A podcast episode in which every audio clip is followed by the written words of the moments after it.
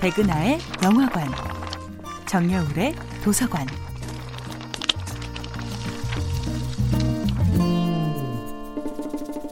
안녕하세요. 여러분과 아름답고 풍요로운 책 이야기를 나누고 있는 작가 정여울입니다. 이번 주에 만나볼 작품은 제임스 매튜 베리의 피터팬입니다. 피터팬은 특유의 반항기와 장난기로 어린이와 어른들을 동시에 사로잡았고 어른들의 규칙으로 길들일 수 없는 자유로운 영혼의 상징이 됐습니다. 어른들에게 피터팬은 이해할 수 없지만 기묘하게 그리운 것, 당혹스러우면서도 사랑스러운 것, 건방지면서도 미워할 수 없는 존재로 이상화됩니다.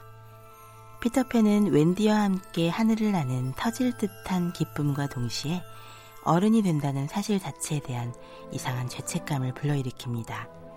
자신은 절대로 어른이 되고 싶지 않다는 피터팬은 태어나자마자 엄마 아빠에게서 도망친 이유를 이렇게 설명하지요.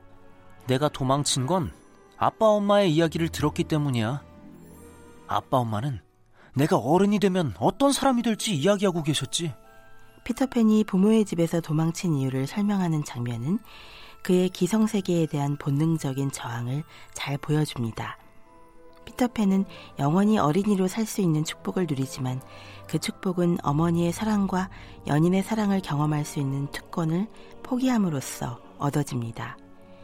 조숙한 웬디가 피터에게 이성으로서의 호감을 느끼고 그 설렘을 표현해도 피터는 전혀 눈치채지 못하고 엉뚱한 반응을 보이지요.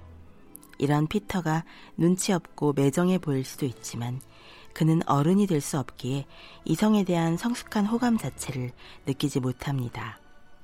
어른이 되자 저마다 무미건조한 일상에 갇혀버린 다른 아이들과 달리 네버랜드의 의미를 피터만큼이나 잘 알았던 웬디는 어른이 된 자신의 모습을 피터에게 들킬까봐 두려워합니다. 어른이 된 웬디에게 피터팬이 찾아오자 웬디는 자신의 다 커버린 모습을 보여주기 싫어 움츠러듭니다. 결혼을 하여 딸을 낳은 웬디는 이제 피터팬처럼 아무런 거리낌 없이 날아오를 수 있는 어린 시절의 동심을 잃어버렸습니다. 웬디는 여전히 작은 소년인 피터 앞에서 자신의 몸이 너무 커 보일까봐 몸을 최대한 작아 보이게 움츠립니다. 성장에 대한 죄의식, 어른이 됨으로써 우리 안의 소중한 가능성을 잃어버린다는 사실에 대한 멈출 수 없는 슬픔이야말로 피터팬 읽기의 또 다른 묘미입니다. 정나울의 도서관이었습니다.